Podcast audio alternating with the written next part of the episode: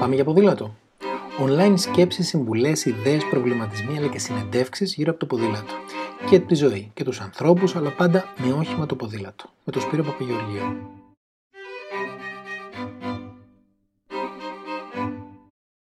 Τι ποδήλατο να πάρω?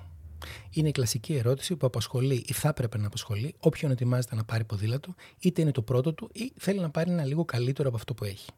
Προφανώς η απάντηση εξαρτάται από πολλούς παράγοντες. Δεν υπάρχει ένα καλό ποδήλατο, ας πούμε, για όλους. Υπάρχουν πολλά καλά, άλλα τόσα κακά, ακόμα περισσότερα υπέροχα, αλλά δεν είναι όλα καλά για όλους.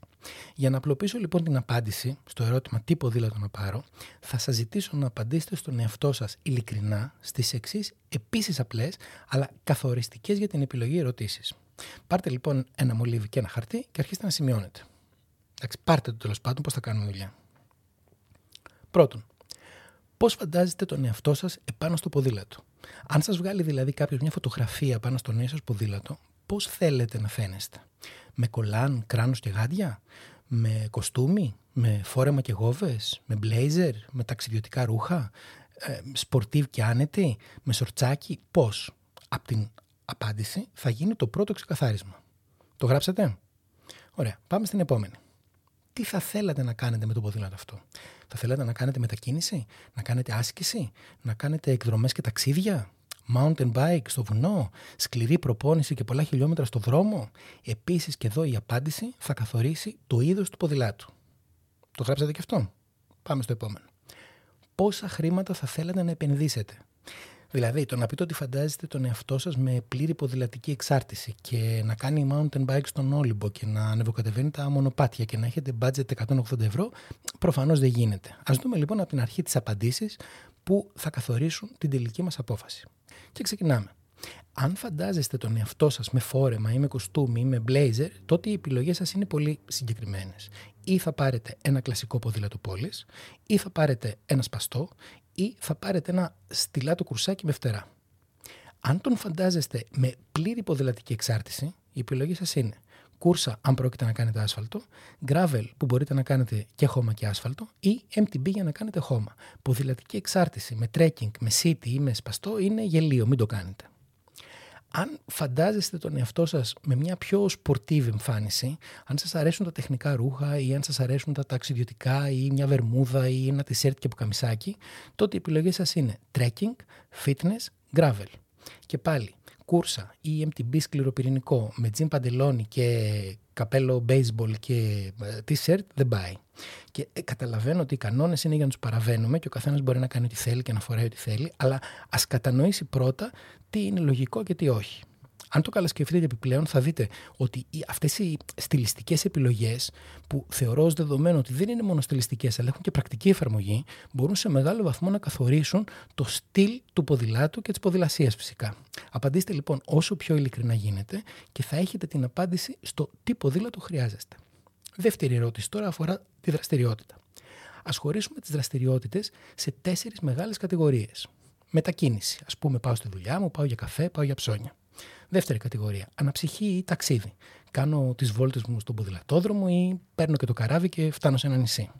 Τρίτη κατηγορία, άσκηση. Θέλω ένα μέσο για να κάνω περισσότερα χιλιόμετρα, αλλά εδώ ο στόχος μου είναι να βελτιώσω τη φυσική μου κατάσταση, ίσως να χάσω και μερικά κιλά και να περνάω καλά, αλλά με έμφαση στην άσκηση και όχι στη χρηστικότητα. Και τελευταία κατηγορία, η έντονη άθληση. Εδώ θέλω να κάνω προπόνηση. Θέλω να πηγαίνω ίσως σε αγώνες, να συμμετέχω σε event με πολλά χιλιόμετρα. Θέλω δηλαδή να κάνω κάτι πιο σκληροπυρηνικό. Τα αντίστοιχα ποδήλατα εδώ μπορεί να είναι. Αν θέλετε να κάνετε μετακίνηση, city, διπλωτό, fitness με φτερά, trekking on road επίσης με φτερά ή και ένα gravel που είναι θαυμάσια λύση. Αν θέλετε να κάνετε αναψυχή ή ένα ταξίδι, το gravel πάλι ιδανική επιλογή κατά τη γνώμη μου, ή αν δεν σας αρέσει το γυριστό τιμόνι, ένα trekking off-road. Αν έμφαση θέλετε να δώσετε στην άσκηση, να κάνετε περισσότερα χιλιόμετρα και λίγο πιο γρήγορα, fitness, gravel, MTB αν η άσκηση είναι στο βουνό και road αν η άσκηση είναι στην άσφαλτο. Αν τώρα θέλετε να κάνετε έντονη άθληση και προπόνηση, εδώ οι επιλογές είναι κούρσα για την άσφαλτο, MTB για το χώμα και gravel και τα δύο μαζί. Πάμε τώρα στην τελευταία ερώτηση, που είναι επίσης καθοριστική, δηλαδή το ύψος της επένδυσης ανακατηγορία ποδηλάτου. Ας τα πάρουμε από την αρχή και χωρίς πολλά λόγια. City Trekking on Road από 300 έως 500 ευρώ. Διπλωτό από 500 ευρώ και πάνω. Τα πιο οικονομικά είναι μάλλον δύσχριστα αν κάποιος θέλει να τα διπλώνει και να τα ανοίγει συνεχώς. Αν όμως τα θέλετε απλώς για να τα κλείνετε λόγω χώρου ή να τα βάλετε σε ένα αυτοκίνητο για τη μεταφορά, τότε ίσως είναι ok και με κάτι φτηνότερο. Αλλά αν θέλετε να τα ανοιγοκλίνετε, να τα παίρνετε μαζί στο μετρό ή σε ένα ταξίδι, κάτι τέτοιο, θα σας φανούν δύσχριστα τα φτηνά σπαστά. Fitness, trekking off-road από 450 έως 600 ευρώ. Gravel από 600 ευρώ και πάνω με περίπου 700-800 για να είναι μια καλή τιμή για να ξεκινήσει κάποιος. Κούρσα ή MTB για άσκηση από 700 ευρώ και πάνω. Εάν τώρα η κούρσα, το MTB ή το Gravel είναι για προπόνηση και έντονη αθλητική δραστηριότητα, το όριό σας είναι τα 1.200 ευρώ. Από τα 1.200 ευρώ και πάνω μπορείτε να επιλέξετε ποδήλατο. Μην ξεχνάτε κάτι ακόμα. Όσο πιο οικονομικό είναι το ποδήλατο που θα πάρετε, τόσο λιγότερα πράγματα πρέπει να έχει πάνω του. Υπό την έννοια ότι αν σε ένα mountain bike, ας πούμε, που κάνει 500 ευρώ, έχει και πίσω ανάρτηση, έχει και δισκόφρενα, έχει και δεν ξέρω, κόρνα και απορροφητήρα, αποκλείεται να δουλεύουν όλα αυτά. Μόνο βάρος τα προσθέτουν. Μόνο μια πίσω ανάρτηση, ας πούμε, κάνει 300 ευρώ. Σε σχέση με το υλικό κατασκευής, μην πολύ ασχοληθείτε. Τα περισσότερα ποδήλατα της αγοράς πλέον είναι από αλουμίνιο. Το αλουμίνιο πια δεν είναι κάποιο εξωτικό υλικό, αλλά είναι το πιο φθηνό υλικό για να φτιάχνονται τα ποδήλατα. Αν πρόκειται να δώσει κανείς πάνω από 1.000 ευρώ, μπορεί να πάρει ένα κάρμπον. Είναι πιο ελαφρύ και πιο άκαμπτο, αλλά και πάλι νομίζω ότι αυτή τη στιγμή δεν μας ενδιαφέρει ούτε πιο εξωτικά υλικά όπως είναι το τιτάνιο, ούτε τα ακριβά και ψαγμένα ποδήλατα από ατσάλι. Ας δούμε τώρα μερικές συμβουλές που ελπίζω ότι θα σας φανούν χρήσιμες. Συμβουλή 1. Να εμπιστεύεστε μόνο τις επώνυμες εταιρείες που γνωρίζετε ή που γνωρίζουν οι φίλοι σας. Αν κάποιος πολιτής πάει να σας μιλήσει για ένα εκπληκτικό ποδήλατο μάρκας Sinano που κάνει τα πάντα, έχει αναρτήσει δισκόφρενα, να πάει σε μονοπάτια και κάνει 150 ευρώ, κάτι δεν πάει καλά. Δεν είναι ότι είναι κουτί όλοι οι υπόλοιποι που δεν το ξέρουν, απλώς προσπαθεί να σας πουλήσει κάτι που δεν υπάρχει. Συμβουλή 2. Όταν κινείστε στην εισαγωγική κατηγορία τιμής, δηλαδή γύρω στα 300 ευρώ, ακόμα και 20 ευρώ παραπάνω να μπορείτε να δώσετε, θα πάρετε ένα λίγο καλύτερο ποδήλατο. Γι' αυτό, ό,τι μπορείτε να προσθέσετε στο budget σας, κάντε το, αξίζει τον κόπο, θα δείτε τη διαφορά. Συμβουλή 3. Μην μπερδεύετε την Ελλάδα με την Ολλανδία. Μπορεί στο Άμστερνταμ να βλέπετε να κυκλοφορούν φαινομενικά ρημάδια ποδήλατα, αλλά αυτό είναι επειδή τα αφήνουν έξω να κοιμούνται το βράδυ. Οι περισσότεροι έχουν και κανένα δυο ακόμα ακριβά ποδήλατα για το Σαββατοκύριακο, τις εκδρομές ή τη διασκέδασή τους. Επίσης, αν προσέξετε αυτά τα ποδήλατα, θα δείτε ότι είναι απολύτως λειτουργικά και πολύ προσεγμένα.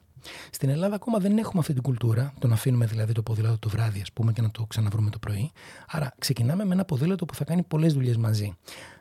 Αλλιώς, αν ήταν απλώς να κάνουμε 2 χιλιόμετρα στο κέντρο της πόλης, όλα τα ποδήλατα κάνουν και δεν χρειάζεται να το πολύ ψάχνουμε. Αλλά εμείς εδώ χρειαζόμαστε ένα ποδήλατο που να κάνει και τα 2 χιλιόμετρα του κέντρου και να βγούμε μια βόλτα το Σαββατοκυριακό και ίσως να πάμε σε έναν μικρό χωματόδρομο. Άρα γι' αυτό το ψάχνουμε λίγο παραπάνω και κοιτάμε να δούμε ποιο θα είναι ένα ποδήλατο που θα μας καλύψει περισσότερες ανάγκες.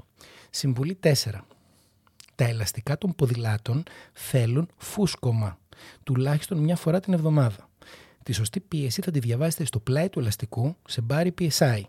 Ξεφούσκωτα ελαστικά σημαίνει βαρύ ποδήλατο, κακή κύληση, κίνδυνος σκασίματος, μάλλον θα έλεγα βεβαιότητας σκασίματος, κακό φρενάρισμα και επιπλέον εκνευρίζετε όλους αυτούς που σας βλέπουν με τις ζάντες να σέρνονται στην άσφαλτο. Συμβουλή 5. Σέρβις μια φορά το χρόνο και οπωσδήποτε όταν ακούτε εκείνο το χαρακτηριστικό τσίκι τσίκι, το γκρ-γκρ ή το μπαμ-μπαμ. Το μπαμ-μπαμ συνήθως είναι πιο έντονο από το τσίκι-τσίκι, αλλά το τσίκι-τσίκι είναι πιο υπούλο, γι' αυτό να το προσέχετε. Συμβουλή 6. Να πλένετε το ποδήλατό σας μόνοι σας. Και αυτό γιατί, πέρα από το ότι η καθαριότητα είναι μισή αρχοντιά, δεν θα λερώνετε τα ρούχα σας με ένα καθαρό ποδήλατο, δεν θα λερώνετε τα χέρια σας και θα αρχίσετε να νιώθετε καλύτερα το ποδήλατό σας. Να αναπτύσσετε δηλαδή μια σχέση αγάπης, μια σχέση φροντίδας. Δοκιμάστε το και θα δείτε ότι δεν σας λέω σαχλαμάρες. Ο παραπάνω προσδιορισμός κόστους ισχύει για συμβατικά ποδήλατα. Αν θέλετε τώρα εσείς να πάρετε ένα ποδήλατο με ηλεκτρική υποβοήθηση, ισχύουν περίπου τα ίδια στην επιλογή του, μόνο που εδώ πρέπει να υπολογίσετε ως ελάχιστο κόστος, για να μην πετάξετε τα χρήματά σας δηλαδή, περίπου τα 1.700 ευρώ. Το ποσό ακούγεται υψηλό για κάποιον που δεν έχει, ας το πούμε, στενή σχέση με το ποδήλατο, αλλά σκεφτείτε πρώτον την επιδότηση του 40% της καθαρής αξίας που θα πάρετε πίσω και το γεγονός ότι πλέον επενδύεται σε ένα μέσο μετακίνησης που δεν έχει επιπλέον έξοδα. Δηλαδή, όντως μπορείτε να καλύπτετε μεγάλες αποστάσεις, ξεκούραστα, άνετα, να μην μπλέκετε στην κίνηση κτλ., χωρίς να πληρώνετε βενζίνη, ασφάλεια, τέλη κυκλοφορίας, υψηλά κόστη συντήρησης και αν το δείτε έτσι, το κόστος είναι εντελώς λογικό. Σε όλα τα παραπάνω, φτιάχνοντας αυτό το budget, ας πούμε, με τα χρήματα που θα πρέπει να επενδύσετε και φυσικά αναλόγως με το είδος της ποδηλασίας που θα κάνετε, υπολογίστε μια τρόμπα δαπέδου περίπου 30 ευρώ, ένα πολυεργαλείο και μπαλώματα περίπου 30 ευρώ επίσης, μια κλειδαριά, υπολογίζουμε περίπου το 10 με 15% της αξίας του ποδηλάτου, φωτάκια μπρος-πίσω, άλλα 50 ευρώ περίπου, και τώρα ρούχα, κράνος, γάντια, γυαλιά, αναλόγως πάλι τι είναι αυτό που θα κάνετε και αν σας χρειάζονται όλα αυτά. Αν όμως θέλετε να τα αποκτήσετε, να υπολογίζετε περίπου από 100 ευρώ και πάνω για ένα σετάκι.